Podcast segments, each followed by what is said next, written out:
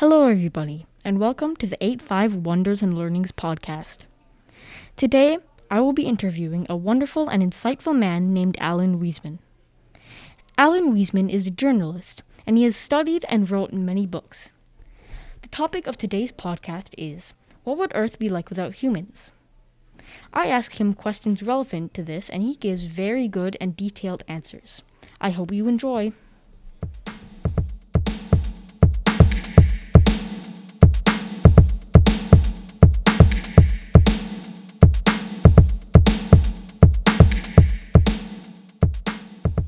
Alan, how are you today? Not bad for life in the twenty-first century, you know. Well, it's a sunny day here. It stopped snowing for a change. We've had a lot of snow in New England, so I'm doing all right. How are you? I'm pretty good. It's a lot sunnier today and this week. Welcome to the eight five Wonders and Learnings podcast. So today we are going to talk about the topic, what would Earth be like without humans? I've heard that you've del- delved into this topic before. Well, I did. Um, you know, I'm a journalist and I read about all kinds of things, but it seems like for the past twenty-five years, I've been mainly writing about the environment because the environment, you know, is sort of the base of everything. And I was going all over the world covering environmental disasters. Uh, you know, ozone, the ozone hole in Antarctica, the melting Arctic in northern Canada, where you are, um, the Chernobyl nuclear disaster right after that happened, many rainforests coming down. And I began to understand that all these things were connected. They weren't just isolated accidents, and they were connected to the behavior of our species. So I wanted to write about you know, this global environmental crisis that we are creating, but people just get scared when they hear that, or they think it's so depressing. So I realized a backwards way of looking at what we've done to the planet is just extracting us. What would happen if we weren't here? And there's three ways of looking at this. What would happen if we never evolved in the first place? What would happen if we continued going as we're doing right now, business as usual, and sort of eating up the entire planet to support ourselves until suddenly, you know, it's we're going to have taken too much from the environment and everything's going to crash, including us. Uh, you know, mm-hmm. What would be left after we went extinct? Or the way that I did it in my book, The World Without Us, um, that emerged from that decision that I make uh, would be to imagine what would happen if we just went poof.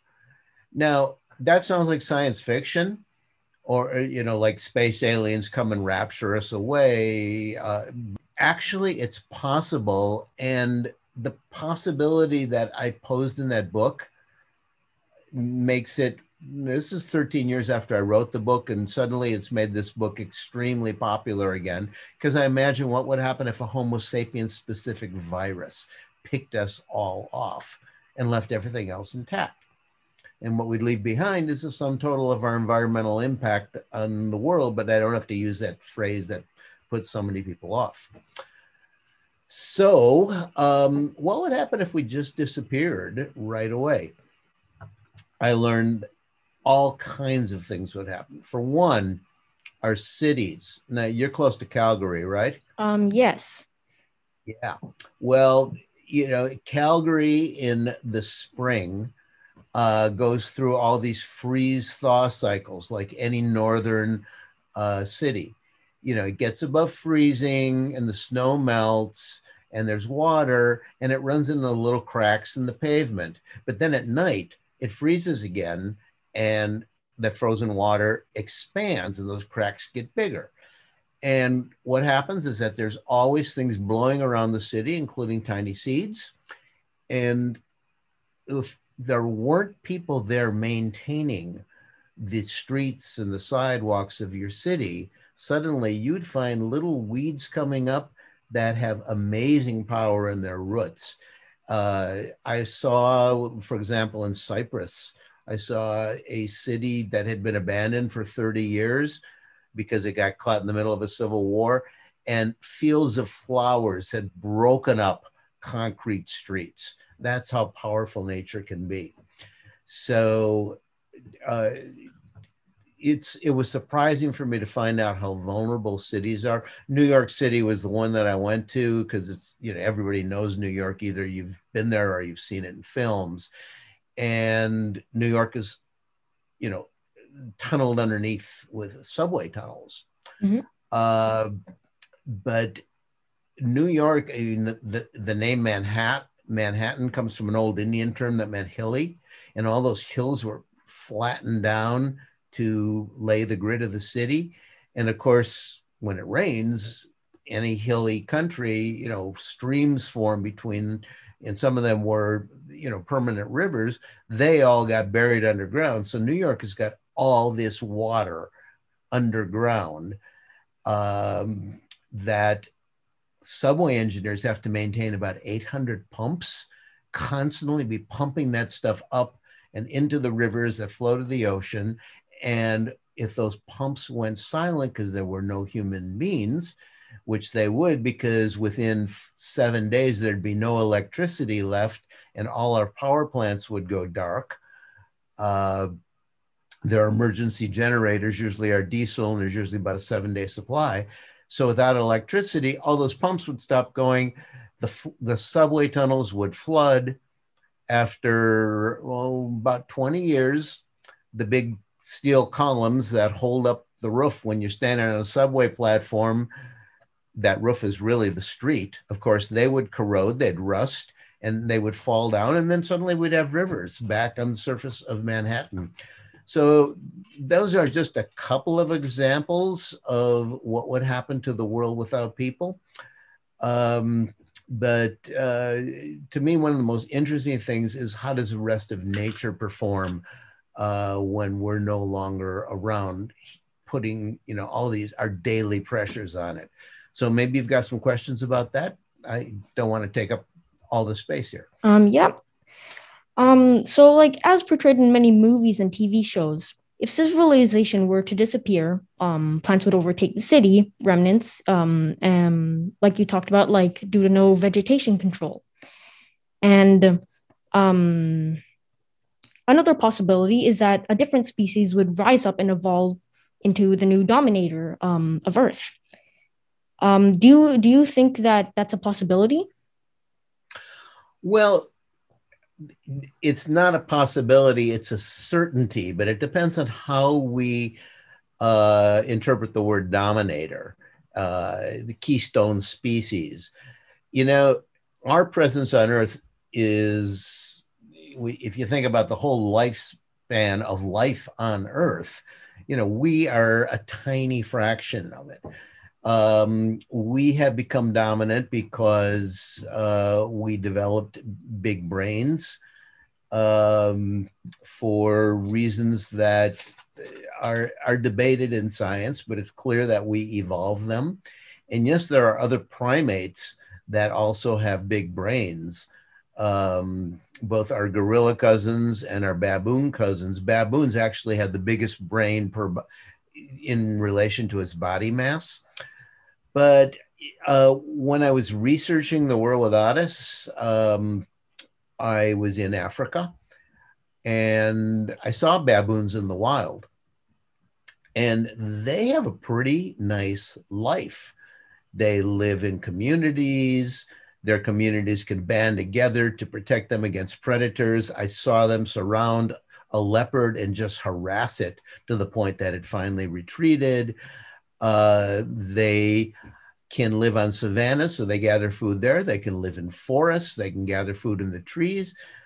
And, you know, things are pretty good for them. So when you think about evolution, you know, at one point we had a common ancestor, and then it branched, and then us and the chimpanzees had a common ancestor. Um, chimpanzees also do quite well in the wild. And uh, I'm not sure that they'd really want to occupy our niche, because human evolution actually started at a point, you know, about six million years ago, when we branched off from the chimpanzees. Well, one way, we went mm-hmm. the other way. Um, what happened was that there was a huge ice age in the north, and that took up so much moisture that much of Africa dried out and the forest shrank. And then there was competition, and some had to go learn how to live in these savannas, you know, these unforested areas where it was more dangerous. You didn't have the cover of the forest. You didn't have all these fruits, and literally had to learn to stand on their own two feet so they could see over the weeds if there was a lion coming at them. Those are our ancestors, which means we lost the competition for those remaining forests. I've been in some of those tight canyons in Africa where chimpanzees still play. They were the ones who won. They pushed us out. So why would they want to do what we've done? I think that the world probably was a much more balanced place. I mean, we have basically, we, we've learned how to become too big and too numerous, partly because of our medicines, but mainly because we learned how to grow much more food than nature could do by using artificial chemicals to create much more plant life than nature could grow. And we just created a big imbalance that's now causing a lot of environmental uh, stresses. When we go, no other species in the history of this planet has ever done that. And I don't think any other species might want to. True, true. Um, they would be more like satisfied in where they were instead of causing a repeat of um, what would happen. Um, so do you think that the world would like eventually start repairing itself like more and more over time if nothing were to evolve? Well, I mean, things would evolve, but without human beings, uh, you know, I've mentioned a couple of places, Chernobyl in that uh, abandoned village in Eastern Cyprus. Uh, the Korean Demilitarized Zone is a great example. You know, in nineteen fifty-three, there was a, a Korean War ended, and they created this four kilometer wide strip between North Korea and South Korea, because it, it's really a truce. The war isn't over. So that's this no man's land. And that was scorched earth. It used to be rice paddies and villages, and it was just completely a wasteland. In just a half a century, it's become this wilderness that is so, it's recovered so well that it's become one of the most important wildlife refuges in all of Korea. It's home to many endangered species that would no longer exist if it weren't for this suspended state of war between these two vicious human armies that you can see them facing each other when you go, you go there. So yeah, the world would heal a great deal. But, but I will tell you this, I, I wrote The World Without Us not because I want a world without us. I was hoping that readers would see how beautifully the world could restore itself and then think, well, is there some way that we can add ourselves back to this picture, only this time in balance and harmony with the rest of nature instead of in mortal combat with it? Um, and I still hope that we can, because I think that we deserve here to be here as much as any other species. We add a lot of beauty to the world.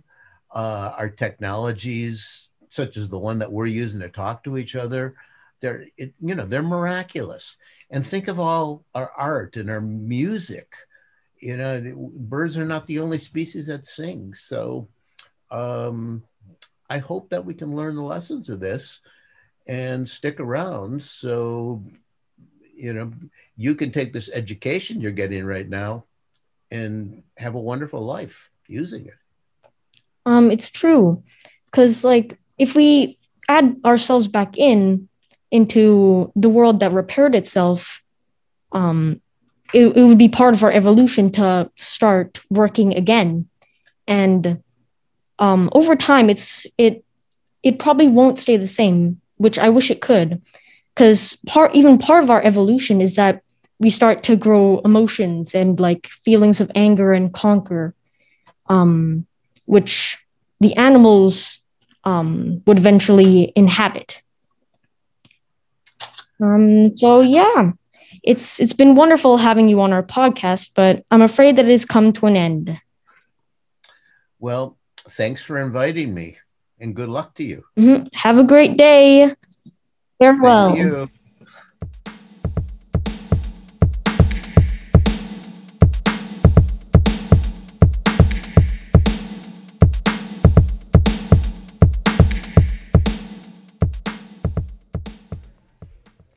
Thanks for listening to our podcast. Today, our topic was, what would the world be like without us? I asked our guest, Mister Alan Weisman, whether there was a possibility that an animal would evolve and take on the role of the dominating species. I also asked him, would the world start repairing itself without us? He provided amazing answers, and I really wish we could have talked more. Two things that I took away from this interview was that without us, nature would not only survive, but thrive and repair itself. And my other takeaway was that even if animals had the possibility to evolve into what we are today with big brains and technology, they would be more content living their regular lives. What were your takeaways?